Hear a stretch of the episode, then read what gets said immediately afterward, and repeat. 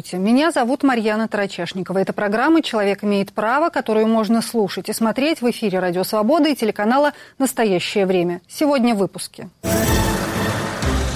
Игра на выживание. Что делать, если после капитального ремонта многоквартирного дома жить в нем стало небезопасно? Без воды, дорог и газа. Затянувшееся испытание для жителей трех деревень в Липецкой области – Подлинное наследие. Как градозащитники борются за сохранение памятников истории и культуры и кто им противостоит. Подробнее об этом поговорим в течение ближайшего часа. Но прежде Наталья Джанпаладова напомнит, что еще на этой неделе в России обсуждают правозащитники, юристы и гражданские активисты. Европейский суд по правам человека не нашел доказательств причастности российских властей к убийству правозащитницы Натальи Стемировой в 2009 году, однако пришел к выводу, что расследование ее смерти было неэффективным. Суд постановил выплатить сестре Стемировой 20 тысяч евро компенсации и довести расследование до конца. По версии российских следователей, правозащитницу убил участник незаконных вооруженных формирований Алхазур Башаев из мести за ее публикации. Коллеги Стемировой по правозащитному центру «Мемориал», который признан сейчас иностранным агентом, предполагают, что к ее убийству может быть причастно нынешнее руководство Чечни. Верховный суд России запросил для проверки законности приговора материалы дела главы Карельского мемориала Юрия Дмитриева. Он приговорен к 13 годам колонии строгого режима по обвинению в насильственных действиях сексуального характера. Министерство внутренних дел России признало пожизненно нежелательным пребывание в стране гражданина Беларуси родом из Афганистана комика Идрака Мирзализаде. В ведомстве считают, что он представляет угрозу общественному порядку. В августе он отсидел 10 суток в спецприемнике по обвинению в разжигании ненависти и вражды за шутку о российской ксенофобии во время одного из выступлений. Комик считает, что фразу вырвали из контекста. В какой стране сейчас находится Идрак Мирзализаде, неизвестно. Не рады оказались и другим гостям. К лидеру группы «Рамштайн» Тилю Линдеману, который приехал в Россию, чтобы выступить на предвыборном концерте в Тверской области, пришла полиция. Продюсера группы обвинили в нарушении режима пребывания в стране и составили административный протокол. Самому Линдеману вручили предписание о запрете массовых мероприятий из-за ковидных ограничений. От выступления солист «Рамштайн» отказался. Суд в Москве арестовал последователей свидетелей Егова Александра Румянцева и Эдуарда Свиридова за организацию деятельности экстремистской организации. А в Курганской области после решения Страсбургского суда из следственного изолятора отпустили двоих обвиняемых с тяжелыми заболеваниями, требующими срочного лечения. В 2017 году Верховный суд признал организацию свидетелей Егова экстремистской и запретил ее деятельность в России. Сотни верующих подверглись преследованиям. В Челябинске прокуратура попросила приговорить к шести годам колонии анархистов Дмитрия Цыбуковского и его жену Анастасию Сафонову по делу о баннере с надписью «ФСБ – главный террорист». Их обвиняют в вандализме и хулиганстве по мотивам политической ненависти и вражды. Баннер на здании регионального управления ФСБ активисты повесили в 2018 году в знак поддержки обвиняемых по пензенскому делу сети. Дело в отношении Цыбуковского и Сафоновой дважды прекращали за отсутствием состава преступления, но затем вновь возобновили. Московский муниципальный депутат Дмитрий Барановский получил полтора года ограничения свободы по санитарному делу за подстрекательство к нарушению ковидных ограничений во время январских митингов в поддержку Алексея Навального. Его пресс-секретарь Кира Ярмаш, приговоренная к аналогичному сроку две недели назад, по данным агентства «Интерфакс», уехала из России. А основанный Навальным фонд борьбы с коррупцией, который власти признали иностранным агентом и экстремистской организацией, прекратил существование как юридическое лицо.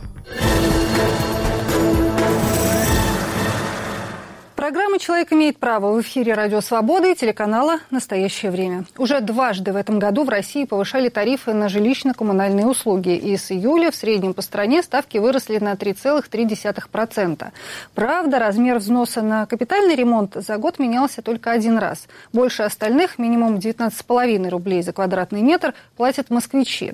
И вот что делать с тем из них, с кого деньги собрали, дома формально отремонтировали – но жить в этих домах стало только хуже и даже небезопасно. В такой ситуации, например, оказались жители дома номер 70 на Сиреневом бульваре в Москве, рассказывает Иван Воронин.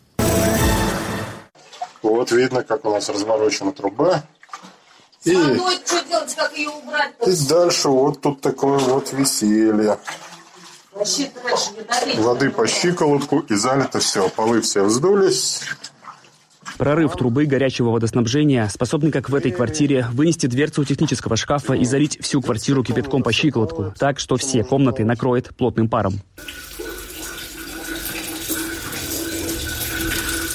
А вот так выглядит картина этажом ниже прорыва, если бомбануло не на первом. Сперва год назад страдали жители только пары квартир этого многоэтажного дома в конце Сиреневого бульвара на востоке Москвы. Теперь десятков квартир. По словам их владельцев, в последние полгода такие прорывы труб с потоком кипятка – обычное дело и случаются в среднем через день. Очень это все было страшно, потому что э, если прорывается, например, там, не знаю, на восьмом этаже, все это дело стекает вниз, это затапливаются подъезды, э, шахты лифта, щитки. Это реально ошпаривает. То есть там прям происходит вот такой вот тук, она ее разрывает прям, и начинается фонтан кипятка. Выбила вот этот щиток. Если вот так вот посмотреть, а, там стена разрушена наглухо. Здесь полностью под замену вся мебель идет, техника, Квартиру Ирины Усовой 25 августа залило в четвертый раз. Теперь уже здесь всегда на готове резиновые сапоги и переноска для кошки. Большая часть ценных вещей давно на уровне не ниже колена, если вдруг затопят снова. Теперь уже не закрывающиеся, набухшие от влаги двери, слезающие обои, плесень, стойкий запах сырости. Смысла в ремонте никакого. Не сегодня-завтра прорвет снова. Лишь через час-полтора приедут из аварийной службы. На трубе появится очередная заплатка, материалы для которой ремонтники из управы покупают за свой счет. А в первый раз квартиру накрыло потопом сверху. Отсюда э, несколько месяцев назад лился кипяток фонтаном. Ну, был ужас, конечно, потому что мы покупали в ипотеку, да, эту квартиру, там был евроремонт, да, то есть свежий, от него пахло еще клеем, да, вот, ну, то есть, и мы покупали, вот дочка, да, ходит в школу, мы покупали, потому что это близко. Сейчас ее вести в школу я боюсь.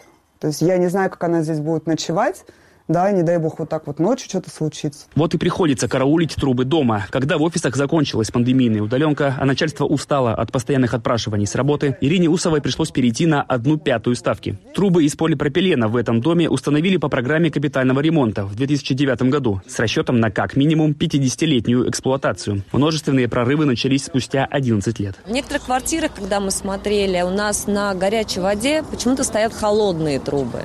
И, соответственно, когда мы делали экспертизу, нам сказали, что эти трубы вообще не предназначены для, для многоквартирного дома. Пишем везде, э, в префектуры, в молжилинспекцию, вот в прокуратуру тут обращались, только вот, правда, недавно будем ждать, какой нам ответ, да, куда уходят наши деньги с капитального ремонта, да, который мы оплачиваем. Ну, вот пока живем так, на пороховой бочке. Жители этого дома, возможно, единственные в Москве, кто скорее рад плановому отключению горячей воды летом. В это время можно взять отпуск, уехать на дачу или просто пойти на работу без оглядки на постоянный страх очередного прорыва. Они всерьез обсуждали возможность вообще отключить горячее водоснабжение, рассказывает старшая по дому Наталья Узарашвили. Но тогда непонятно, как зимой быть пенсионером и семьям с маленькими детьми. Местные власти давно в курсе проблемы, заваленные обращениями от жителей. Нас очень долго наш вопрос рассматривают. Чего вы рассматривать, когда у нас прямая угроза жизни и здоровья? Здоровью. Ну, совершенно прямая угроза. Что еще нужно ждать? Что еще должно случиться? Кто должен свариться и быть ударенным электрическим током? Электрики сказали, что пожары нам тоже грозят. Нам до этого нужно дойти. В ответственном за обслуживание дома жилищники сперва вообще отрицали проблему, жалуются соседи. Летом им на словах пообещали решить вопрос в сентябре. Потом сроки сдвинулись на конец октября. Жители надеются, что проблему решат хотя бы до зимы. Пока же ходят по судам, добиваясь возмещения ущерба от потопов. Часть исков суды уже удовлетворили, лишь бы не пришлось судиться повторно, после новых прорывов. Вот опять из четвертой полило.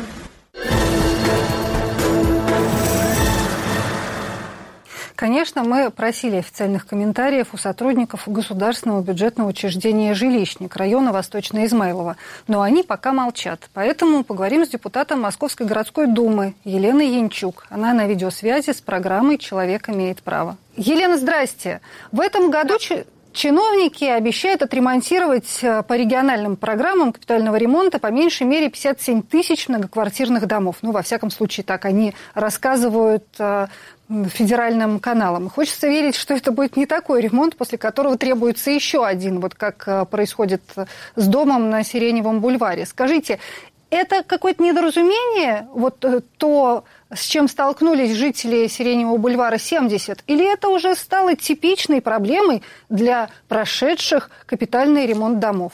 А, смотрите, а, конечно, капитальные ремонты домов очень сложно назвать идеальными, и проблем с ними достаточно. Но конкретно в случае Сиреневого бульвара 70 мы здесь наблюдаем последствия неудачного эксперимента, как, как говорится. В 2009 году вот впервые поставили эти полипропиленовые трубы, оцинкованные трубы, но при этом они оказались не только плохого качества, не подходящего для должной эксплуатации, там еще, как в сюжете было указано, и перепутали местами горячую холодную воду, и вот в итоге результат. А, надо сказать, что сейчас наконец-то власти отреагировали и поставили срок. Это 30 октября 2021 года, когда должна, должна быть провести аварийная замена всех труб, и такие эти протечки должны прекратиться. Техническим заказчиком, кстати, будет выступать э, как раз-таки ГБУ «Жилищник».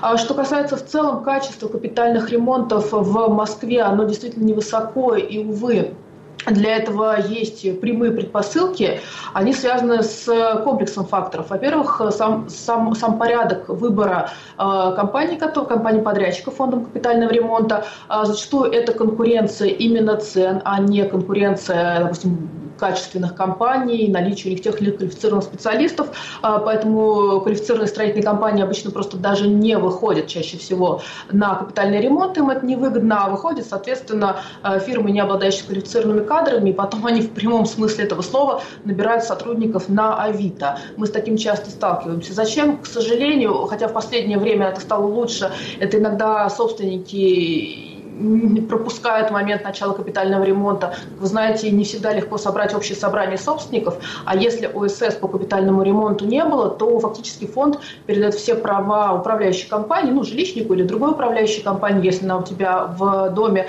И, соответственно, жители, если никак не контролировали ремонт, а потом в какой-то момент увидели, что дом у них разрушается из-за, собственно, такого некачественных работ, им будет крайне сложно вот так постфактум что-либо сделать. Конечно, это возможно, но тем не менее. Поэтому это некачественные подрядчики, это не всегда активность жителей, а это, значит, такие демпинговые цены, по сути, который выставляет фонд, ну и, наверное, не слишком эффективный сам технический надзор, а, вот. Э, который обеспечивает фонд. Вот по поводу демпинговых цен. Здесь я вас э, прошу пояснить. Насколько я понимаю, сейчас в Москве нижняя планка вот, э, э, сбора на капитальный ремонт – это 19 рублей 52 копейки.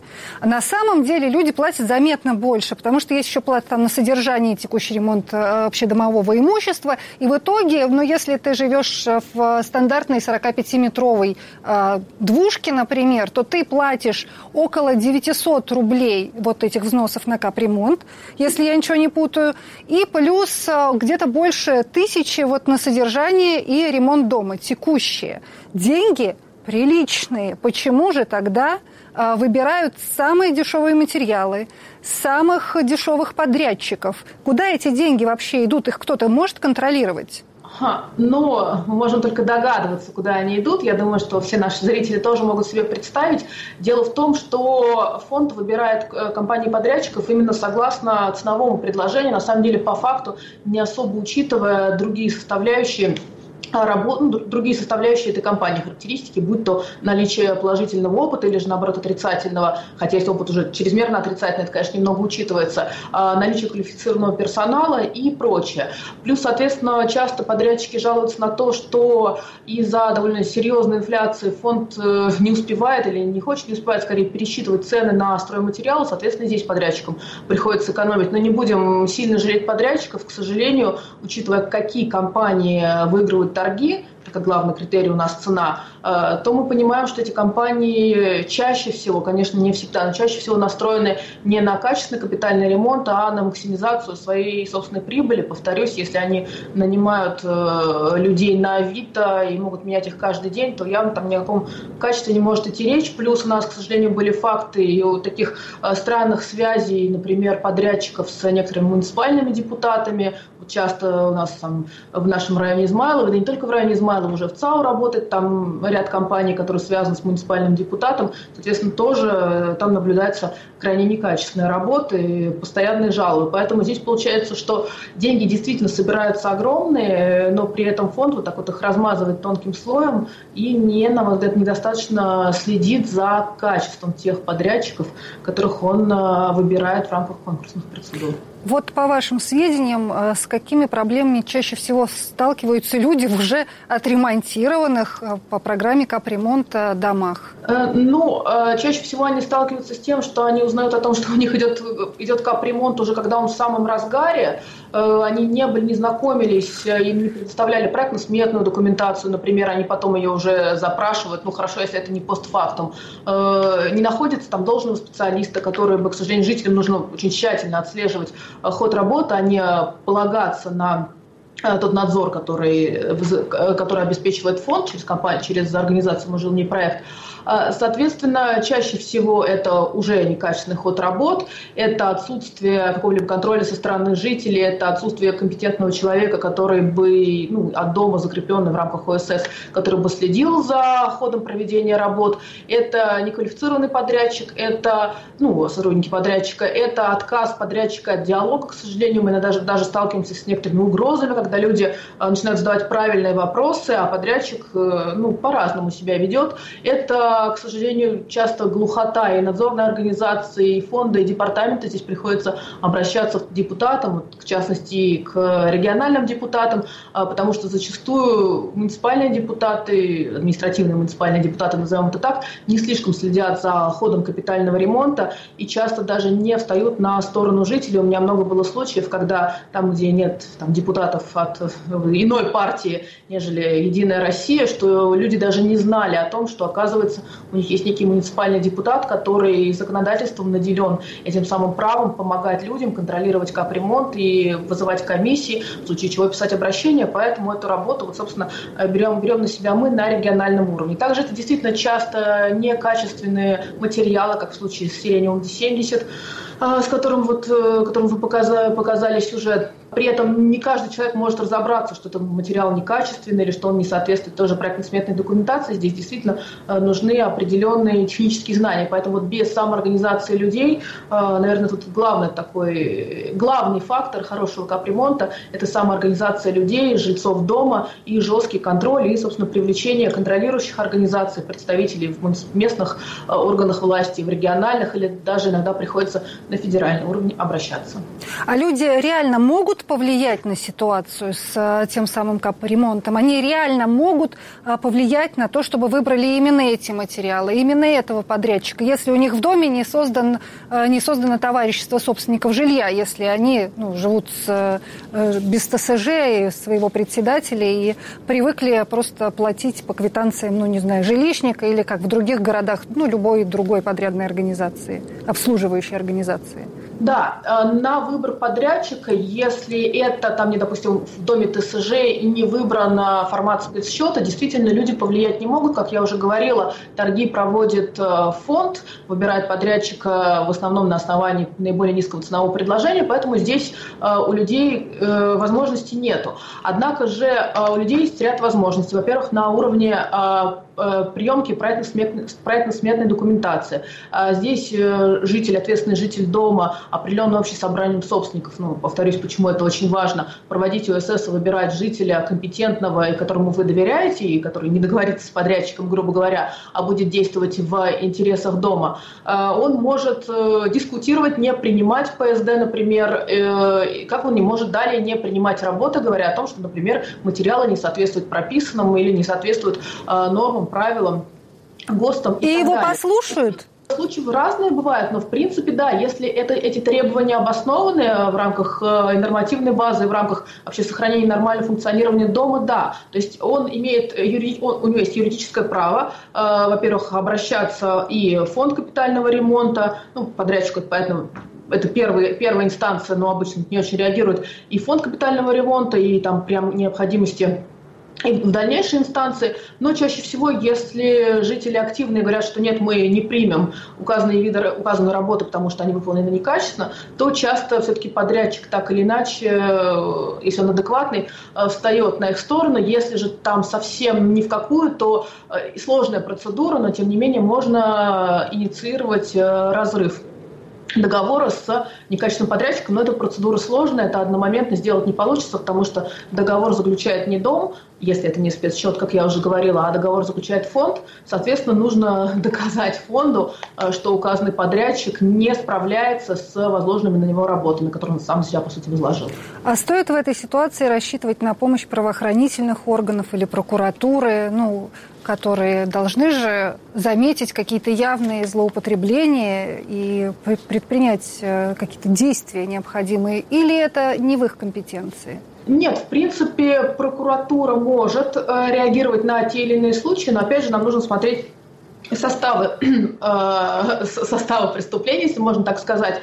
Правоохранительные органы в первую очередь обязаны реагировать на факты подделки подписей как собственников, так и, например, муниципальных депутатов. В районе Измайлова у нас это не раз наблюдалось, э, но, к сожалению, не могу сказать, что здесь эффективно работает, что там может инспекция, что ФКР, что правоохранительные органы. Тем не менее, обязанность такая на них возложена. Здесь должна быть, э, конечно, более интенсивно. Э, плюс, если что касается, допустим, некачественного исполнения работ, да, письма, обращения в прокуратуру, в том числе через депутатов, в принципе, это действенная мера, но практика показывает, если жители активны, Э, если активны их представители, и фонд действительно видит, что э, подрядчик работает плохо и что никаким образом не получится эти работы завершить, он со скрипом, но тем не менее в конечном итоге идет на требования жителей. Но да, если ситуация, конечно, критическая, то прокуратуру имеет смысл подключать. Там есть э, материалы такие, которые вполне в их ведении. Спасибо большое. Елена Янчук, депутат Московской городской думы, была на связи с программой «Человек имеет право».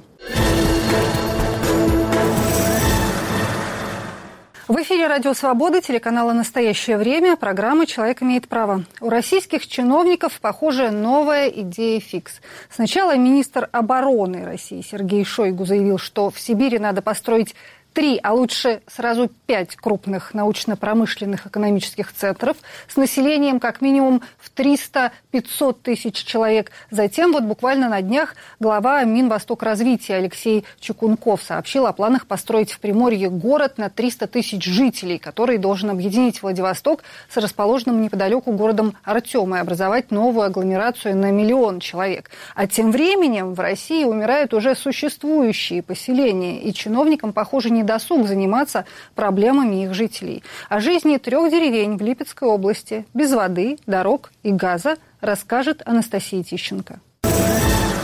Воды умираем без воды. Надо нам живем лезть в могилу преждевременно.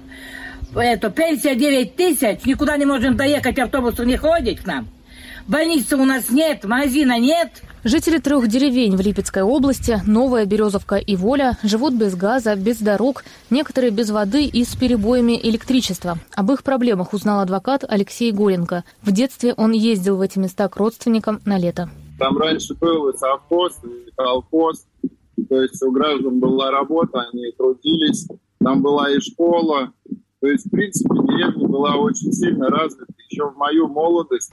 Сейчас обстановка сильно изменилась. Совхоза нет, школа закрыта. Ближайший магазин в пяти километрах. Автобусы не ходят, а вода в колодцах у многих закончилась. Вот какая ситуация. Приехали прошлый год насчет воды. Сказали, вроде хотели бурить, две скважины делать. И все, вот целый год делают. За водой люди вынуждены ходить на святой источник в паре километров от деревень. Со светом тоже есть проблема. Катастрофическая ситуация. Дело в том, что, во-первых, у нас нет электричества, электричество, напряжение до 150 вольт опускается, а если взять осень или весну, то вообще до 130.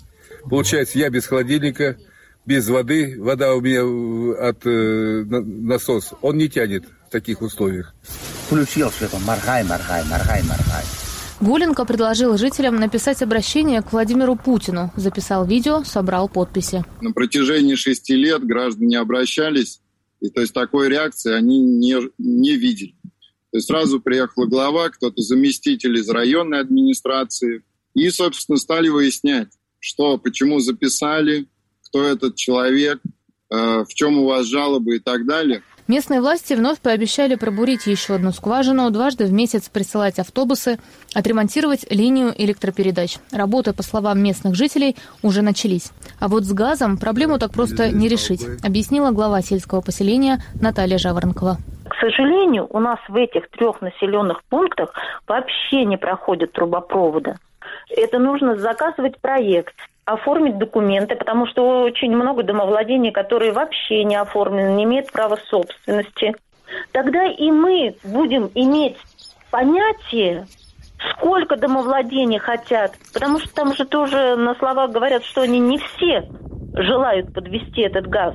На граждан просто стали давить и говорит, а у вас есть такие деньги? Нужно 200-300 тысяч. Притом всем называли разные суммы для того, чтобы провести газ к дому. Адвокат Голенко считает, что свою позицию насчет газа многие жители изменили после визита главы, вместе с которой приехал и полицейский. Наталья Жаворонкова объяснила, зачем он там был. Потому что этот господин адвокат разослал эту жалобу во все инстанции. И этой жалобы за, заинтересовались, соответственно, прокуратура, следственные органы. Они меня опрашивали. Поэтому полицейский приехал для того, чтобы опросить жителей, которые высказали свою жалобу. У Голенко другое мнение. Со слов жителей, цитирую, оказывали давление. Соответственно, я тоже не совсем пойму, для чего приезжал участковый. Никакого преступления не произошло никто никого не ограбил, не избил. Голенко опасается, что местные власти хотят запугать жителей и заставить отказаться от требований. Глава сельского поселения Наталья Жаворонкова убеждает, что регулярно общается с жителями и делает все, что может. Ну, природа хорошая, кусты, лисы замахали, звери, курей воруют.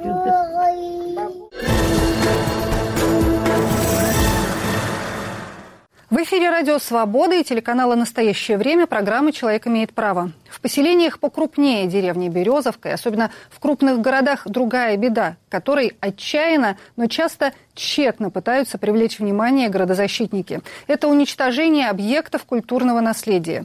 Действующее в России законодательство – недостаточная для них защита, считают активисты движения «Архнадзор». Поэтому они составили законотворческую хартию, рекомендации депутатам о том, что нужно поменять в законах, чтобы исторические здания в России не уничтожались десятками. Сегодня в черной книге Архнадзора 220 объектов утраченных. И это только в Москве. О том, как Россия лишается наследия, расскажет Анастасия Тищенко. Внучка испугалась, мы выбежали и успели только взять часть документов, остальных у нас нету. У нас ни Потом вещей, ничего нет. У нас не осталось ни вещей, ни дома. Вот я вышла в халате, в тапочках.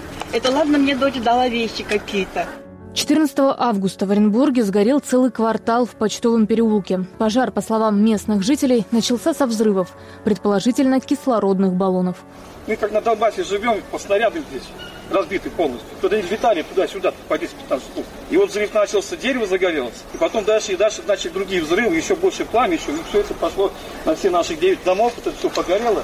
Больше 70 человек остались без жилья. Следственный комитет возбудил уголовное дело по статье «Умышленное уничтожение или повреждение имущества». Во время пожара сгорели два объекта исторического наследия. Деревянный был расселенный, а кирпичный полностью живой, в прекрасном состоянии. Там жили люди и долгое время поддерживали свой исторический дом в прекрасном рабочем состоянии. Люди подозревают, что это поджог, потому что застройщики в историческом центре нашего города чувствуют себя очень вольготно. Исторические здания в центрах российских городов горят регулярно, говорят активисты. Например, июнь. Огонь в Нижнем Новгороде уничтожил два деревянных дома. Апрель. Во время крупного пожара сгорело историческое здание Невской мануфактуры Санкт-Петербурга. Во время ликвидации погиб один пожарный. Но чаще исторические строения просто сносят, несмотря на требования законов или протесты градозащитников. Так, 13 августа снесли дом в Хлебном переулке Москвы, где когда-то жили сотрудники торгово-промышленного банка СССР. В распоряжении советской элиты были трех- и пятикомнатные квартиры, а также сад на заднем дворе. Дом не был признан памятником архитектуры, но находился в объединенной охранной зоне. Снос ожидает и спортивный комплекс ЦСКА. Москва лишится исторической ледовой арены, первого в Советском Союзе закрытого 50-метрового бассейна, гимнастического зала и дворца тенниса. На их месте построят большой ледовый дворец. Иногда градозащитники отстаивают здания и добиваются реставрации. Но это тоже не гарантия, что местные власти сохранят их исторический облик. Вот как отреставрировали объект культурного наследия в Нижнем Новгороде. Власти утверждают, что такой вид временный и его переделают. Дома в Оренбурге, по словам активистов, также все еще можно восстановить. Город наш жгут, город наш разрушают, город наш уродуют с помощью застройщиков. Точное число утраченных объектов культурного наследия в России неизвестно, но только в Москве, по подсчетам экспертов движения «Архнадзор», за последние 10 лет были уничтожены более 200 ценных исторических архитектурных строений.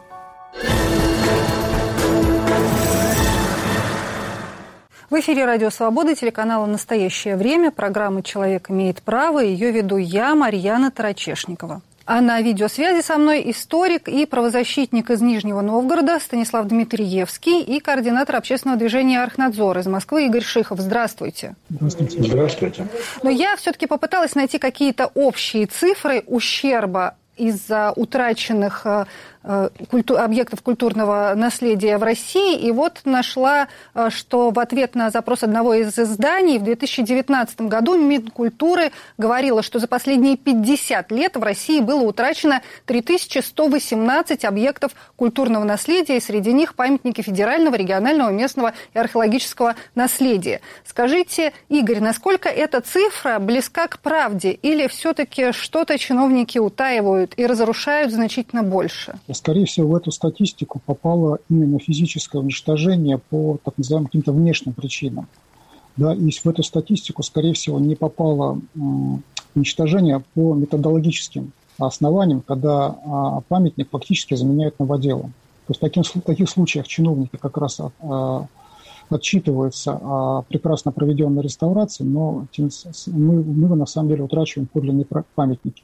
Но, с другой стороны, вот чаще всего можно услышать от людей, это самые частые аргументы чиновников в том числе, а зачем вам это рухлить? Зачем сохранять вот эти полупрогнившие деревяшки, рассыпающиеся кирпичи, если мы вам построим то же самое, но только оно будет лучше и новее? Или, как в случае сейчас с Ледовым дворцом в Москве, ну, вообще с этим комплексом ЦСКА, с носом бассейна. Ну, зачем вам это старье? Мы вам построим новое, красивое, удобное, хорошее, которые соответствуют требованиям 21 э, века. Действительно, зачем? Ну, вопрос со старьем и не старьем. Вся наша, это, это материальные следы нашей истории. Если мы их уничтожим, да, то мы вот э, окажемся в роли а, просто э, не, не будем представлять собой никакого единого там народа, да, а будем представлять просто отдельные люди, которые там между собой как-то конфликтуют или иногда уживаются. То есть это мощнейшая объединяющая сила. Россия подписала Венецианскую хартию, да, вот, которая как раз касается вопросов реставрации. И где подлинность, она вообще ставится на первое место. Это самое вот важное свойство наследия. Как только мы э, подлинные элементы начинаем заменять новоделом, мы наследие утрачиваем. Хотя оно, может быть, внешне будет выглядеть лучше, да, вот, как новенькое, но на самом деле мы что-то при этом теряем. Ну да, можно же посмотреть, например, на тот же манеж в Москве. Все в порядке, выглядит э, как прежде, как новенький. Другое дело, что это уже не совсем тот манеж, который в свое время сгорел. Но кто об этом задумывается? Кто из жителей, москвичей, которые ходят мимо него ежедневно или гостей российской столицы, обращает на это внимание? Выглядит вполне достоверно. В манеже были уникальные деревянные фермы. Вот такого размера фермы больше нигде а, не сохранялись да, к тому моменту. И сейчас такие конструкции делать просто не умеют. То есть вот это была одна из элементов уникального. У него были деревянные стены. Сейчас это все заменено другими материалами. И, в общем, мы, на самом деле манеж, хоть мы его, так сказать, видим, да, но мы потеряли подлинность потеряли уникальность этого объекта. Хочу обратиться с вопросом к Станиславу Дмитриевскому, который уже, насколько я знаю, с 1988 аж года занимается городозащитой, и когда вы э, участвовали в организации палаточного городка в центре города, чтобы не допустить строительства э, через центр метро э, в открытым способом. Тогда достигли больших успехов. Но то, что происходит в Нижнем Новгороде сейчас, ну, особенно там после начала подготовки к чемпионату мира по футболу 2018 года и сейчас, когда готовились к празднованию 800-летия города, такое ощущение, что чиновники вообще пошли в пляс, если можно так высказаться, и уже никак, ни, ни при каких обстоятельствах не уступают города, городозащитникам. Хотя, с другой стороны, ну вот, э, опять же, если сторонний человек зайдет и посмотрит, что пытаются защищать в Нижнем Новгороде, ну так это же просто какие-то деревяшки. Вот э, я к вам с тем же вопросом обращаюсь, что и с Игорю, к Игорю. Зачем это, зачем это нужно?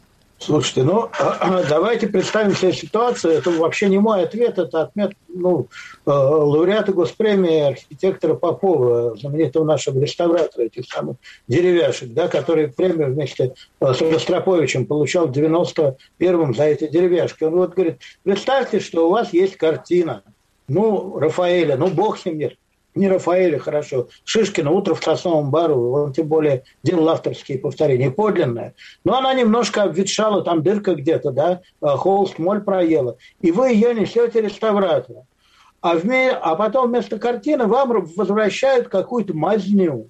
А, и, ну, она похожа, она даже яркая такая, да, там, а, и вам, вы начинаете возмущаться, а вам говорят, слушайте, а, Медведица на месте, да, а медвежата есть три, ну так чем вы недовольны? И блестит же все еще. А даже медвежат, посмотрите, еще и больше, четыре вообще. Вообще замечательно. Пошли вон отсюда, кто не недоволен. Да? Вы понимаете, наследие, его ценность заключается в том, что, как написано в законе, конечно, над законом нынче в России все смеются, но в законе написано правильно – Объект культурного наследия – это подлинный источник по развитию культуры и цивилизации. А если говорить о русском деревянном зодчестве, то русское деревянное зодчество – это совершенно уникальное явление. Вот русское барокко или русский классицизм, он не уникален. А барокко и классицизм есть во всей Европе. Да? Такого деревянного зодчества, когда из срубов там лепят а, а, бочки, шатры, все что угодно, есть только в России. Это уникальное явление, такое же, как уникальное, как русский авангард, как русский балет, которым мы сейчас как бы гордимся, да, и бьем себя в пятки в грудь, какие мы вообще духовные впереди планеты всей. И я думаю, что э, рассуждать о том, зачем нам вообще наследие – но это бесполезно, это все равно, что спорить с человеком, теория, у которого в голове теория плоской земли. Потому что это признак культуры и цивилизации вообще любой страны, любого народа. А, если мы а, уже как-то слезли с дерева, вот, и как-то у нас немножко отвалился хвост, то вообще рассуждать об этом, наверное, неприлично. Да? Вот. Что касается ситуации в Нижнем, то она не столь проста на самом деле. А до чемпионата мира у нас была администрация губернатора Шанцева, и Шанцев был человеком, ну, таким, знаете, простым а, колхозником, и он откровенно не понимал ценность, он правда не понимал ценность. Он говорил, все эти ваши халупы, э, это все ну, подлежит сносу, и никакого наследия в Нижнем вообще нет, кроме Кремля и там полутора десятков церквей. Вот. А потом пришла администрация а, губернатора Глеба Никитина, человека как бы интеллигентного, как бы из Питера, как бы его мама в Эрмитаж водила. Вот. И а, началось вообще с какого-то совершенно уникального периода, конфетно-карамельного, когда вдруг нам пошли навстречу. Мы тогда выцепили из списка на снос перед чемпионатом почти 40 объектов. Вот. И нам было очень много чего обещано. А, а дальше началось, в общем, то, что происходит сейчас в России во многих других отраслях, а, э, которые можно охарактеризовать словами «распил и откат». А, то есть действительно накануне а, юбилея, на восстановление исторического центра и на реставрацию были выделены огромные деньги. И как это происходит в России? Деньги а, были израсходованы Они были не просто украдены, это было ладно, это было бы еще полбеды. Деньги были израсходованы на то, чтобы уничтожить памятники или их существенным образом испортить. А, ну, например, а, вместо трех памятников были просто построены новоделы из клееного бруса. Знаете, дачи строят, дешевые такая, такие там не самого, для не самого богатого военного пенсионера уровня майора или подполковника, вышедшего вот, на покой. Вот он где-то себе около Нижнего Новгорода или в Подмосковье на берегу пруда себе дачку сооружает. Вот. А нам чиновники говорят, вы не спутайте только, это дом князя Чагадаева. Вот. вот тот дом, который вы показывали, это э, дом на улице Варварка, 8, это еще по сравнению с ним шедевр реставрации. Там хотя бы попытались сохранить процентов 30 подлинного сруба под этой обшивкой есть. Они, конечно, с кривыми руками, они в пазы не попали. Они торцы бревен исторических зарезали. Они э, э, маркировали бревна не металлическими шильдиками, как положено, а как в деревне бане, значит, масляной краской. Вот. А руки у этих реставраторов явно э, растут э, не от плеч, но они хотя бы попробовали. Вот. Во всех остальных случаях нам предлагают просто новоделы и все наши жалобы в прокуратуру, а, в а, управление охраны памятников, которые, собственно, и крышуют это безобразие. Вот. Они остаются, они уходят в песок, либо мы получаем отписки. И это при том, что все эти объекты, между прочим, на минуточку посчитаны по реставрационным расценкам. А, дом князя Чагадаева, он небольшой, 30 миллионов. На эти деньги можно было бы провести ну, довольно качественную, настоящую реставрацию. Да, дом был в тяжелом состоянии, он требовал полной переборки. Вот. Но им нужны были еще сроки. Сделали за три месяца, зато полюбуйтесь. Вот. Я считаю, что это, а, ну, как сказать, не просто наплевательское отношение к городу и горожанам, а в городе, кстати, понимают ценность этих объектов. Вот, может быть, лет 10 назад еще не понимали, а сейчас очень болезненно общество к этому относится. Это еще, а, не знаю, наплевательское отношение а, вообще к своему народу, к своей стране, к какому-то своему человеческому достоинству. Я не знаю, как там тот же руководитель охраны памятников – Меломед приходит домой, вообще смотрит в глаза своей жене, детям. Вот он это оставит после себя. Вот Никитин эту память оставит после себя. Спасибо еще большое, начать... Станислав. Я к вам, я обязательно еще к вам вернусь. Я хочу сейчас вновь э, подключить к нашему разговору э, Игоря Шихова из э, Москвы, активиста и координатора движения городозащитников Архнадзор. Игорь, скажите, пожалуйста, вот по вашим наблюдениям, сейчас в каких городах России особенно жестко чиновники наступают на ну, объекты культурного наследия? Ну, понятно, Нижний Новгород – а, потому что там готовились спешно к юбилею и хотели сделать как лучше, но получилось вполне себе по Черномырдину, а, регулярно в Москве, потому что земля дорогая. Где еще? Ну, я вот сейчас могу припомнить совершенно вопиющий случай. Это уничтожение деревянной обсерватории в Пензе. Это вот буквально пару, несколько месяцев назад произошло. Когда, опять же, под видом реставрации а, памятник был полностью уничтожен. И вот на его месте планируется возвести, вот как говорил а, Станислав, абсолютно новодел, который будет блестеть свежей краской, но в котором не будет ничего подлинного. А, на самом деле во многих регионах происходят подобные вещи. Тут даже нельзя сказать, а, какой из них там лидирует. Не, не только вот э, когда денег много, да, и пытаются быстро освоить, но и когда и мало. Это тоже плохая ситуация, потому что нет средств на реставрацию, памятники сами собой умирают. А вот эти охранные статусы, там памятник федерального значения, регионального значения, они как-то помогают э, сохранять эти объекты культурного наследия? Или э, если вдруг э, оказывается он под защитой ЮНЕСКО, это действительно прям защита, защита? Или ее научились обходить? Статус э, всемирного наследия – это, конечно, привлечение большого внимания к этому объекту в первую очередь. Но на самом деле все полномочия по охране государственной охране, они все равно остаются в регионах. То есть именно а, первую, кто несет ответственность за сохранение объектов наследия, это региональный орган. Исключение – это а, какой-то несколько десятков объектов из особого списка, особо ценных, да, вот за которые отвечает Министерство культуры. Вот. А на самом деле вся нагрузка по, лежит на региональном органе. И в каких-то регионах значит, эти органы действуют достаточно эффективно и знают хорошо свое, хозяйство, свои памятники. В каких-то они идут на сделки со стройщиками, то есть когда есть градостроительные конфликты, и эта территория представляет какой-то интерес да, с точки зрения застройки.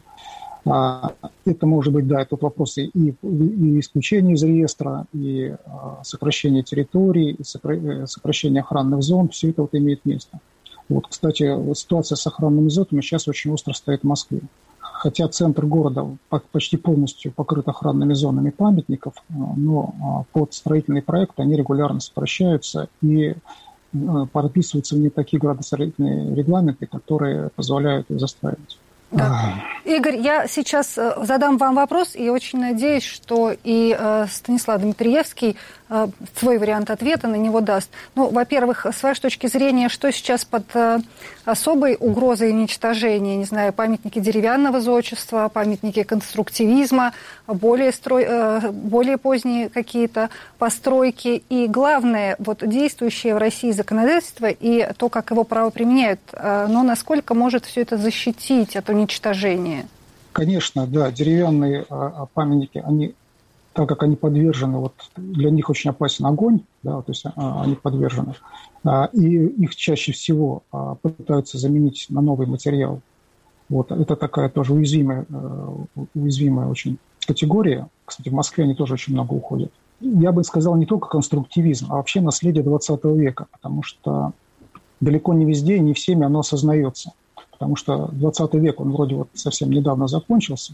На самом деле наше законодательство не так уж и плохо да, вот в области культурного наследия. А, она достаточно строгая, и а, она может быть даже лучше, чем в ряде стран Европы. Но, как, как известно, да, в России строгость законов, она а, компенсируется необязательством их, их исполнения. И вот очень часто получается так, что правоприменительная практика, да, она получается так, что она работает против закона. Во-первых, нормы закона очень а, по-разному трактуются.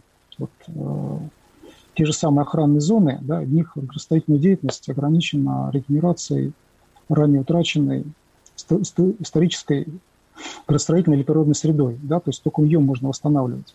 И новое строительство, вообще говоря, запрещено.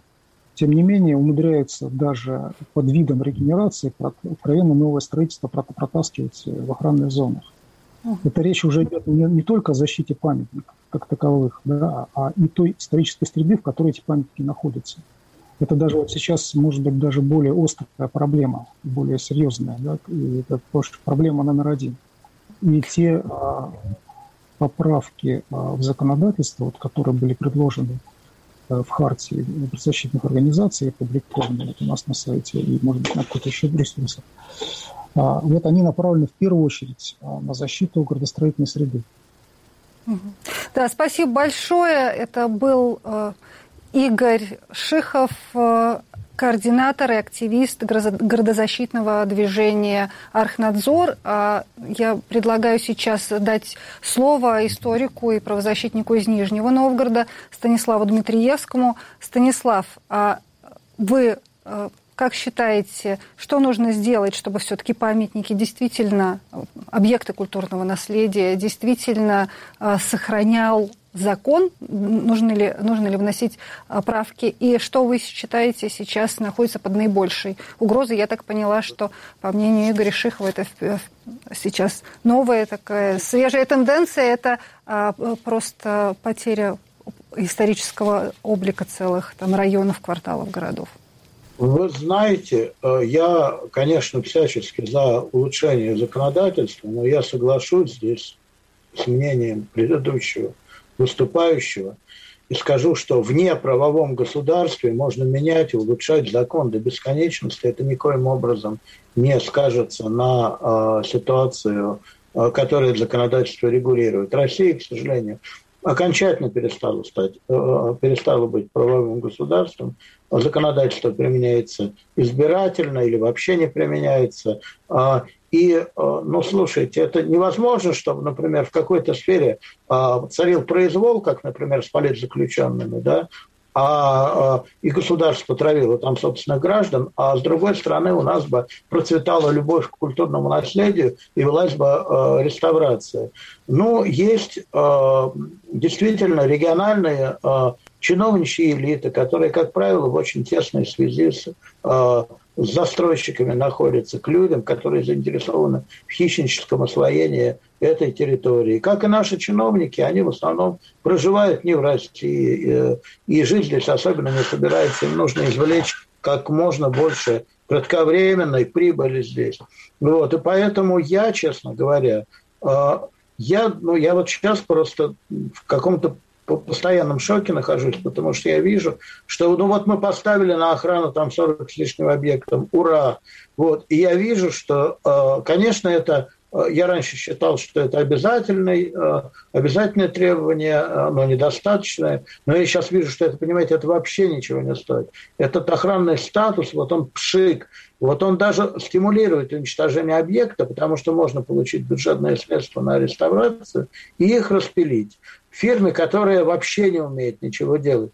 То есть я подчеркиваю, это даже не двоечники, не троечники, как раньше. Десять лет реставрацию назад вели троечники. Сейчас это просто шпана какая-то дворовая, а, которая просто уничтожает объект. Вот. Поэтому выход, на мой взгляд, только вне государственной инициативы, мимо государства, помимо государства. Все, что мы можем, а, я вот купил дом в деревне начала 20 века, я его пытаюсь сохранить и реставрировать его так, как я считаю нужным.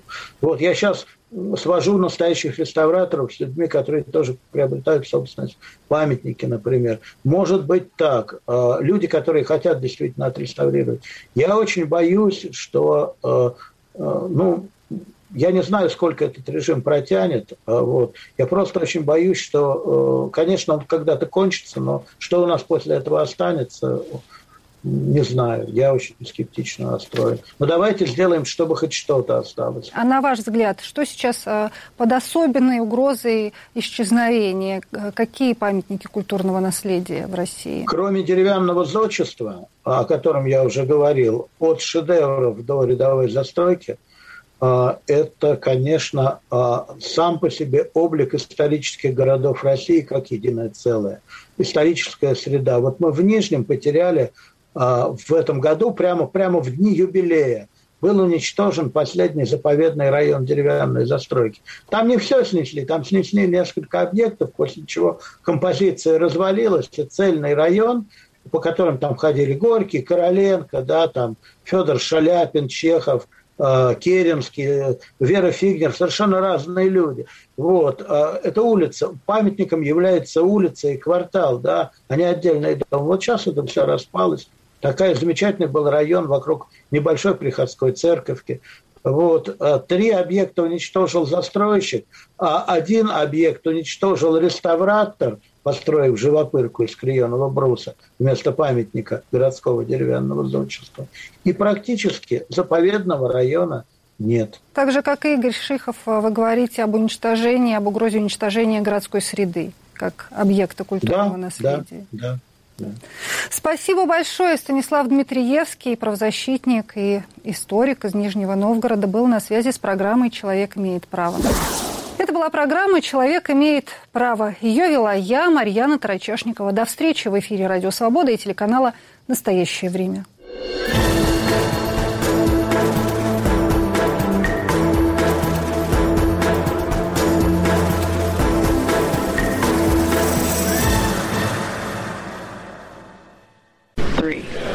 Two, one, zero. Ignition. Liftoff. Илон Маск еще только запускает свои спутники, а мы уже в космосе. Кристально чистый сигнал доступен со спутника Eutelsat Hotbird. Подробнее в разделе «Как слушать» на нашем сайте свобода.орг. Слушайте «Радио Свобода».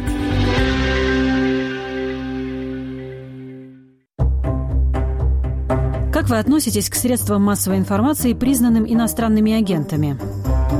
Я, собственно говоря, буду относиться точно так же, но я так думаю, что просто само качество этого СМИ потеряет. Пользы от этого будет немного, я думаю. Ой, вы знаете, наверное, нейтрально. Я так думаю, что такая вакханалия продлится недолго, надеюсь. Очень настороженно. Ну, вы знаете, я вообще, когда читаю, я, честно говоря, стараюсь как-то сама осмысливать. Поэтому в любом случае, я не думаю, что это как-то скажется. Я не употребляю информацию.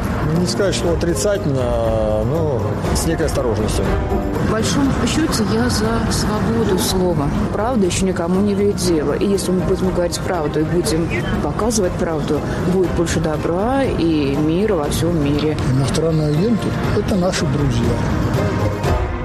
Радио «Свобода». Глушить уже поздно.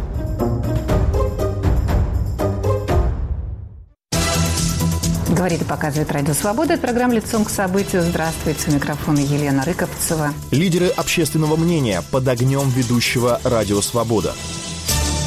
Избиратели тянут Путина, Путин тянет Медведева, Медведев тянет Мутко и всю эту остальную свою старую знакомую компанию. Ежедневно, с понедельника по пятницу в 19.05, сразу после выпуска новостей. Радио «Свобода». Мы стоим лицом к событиям.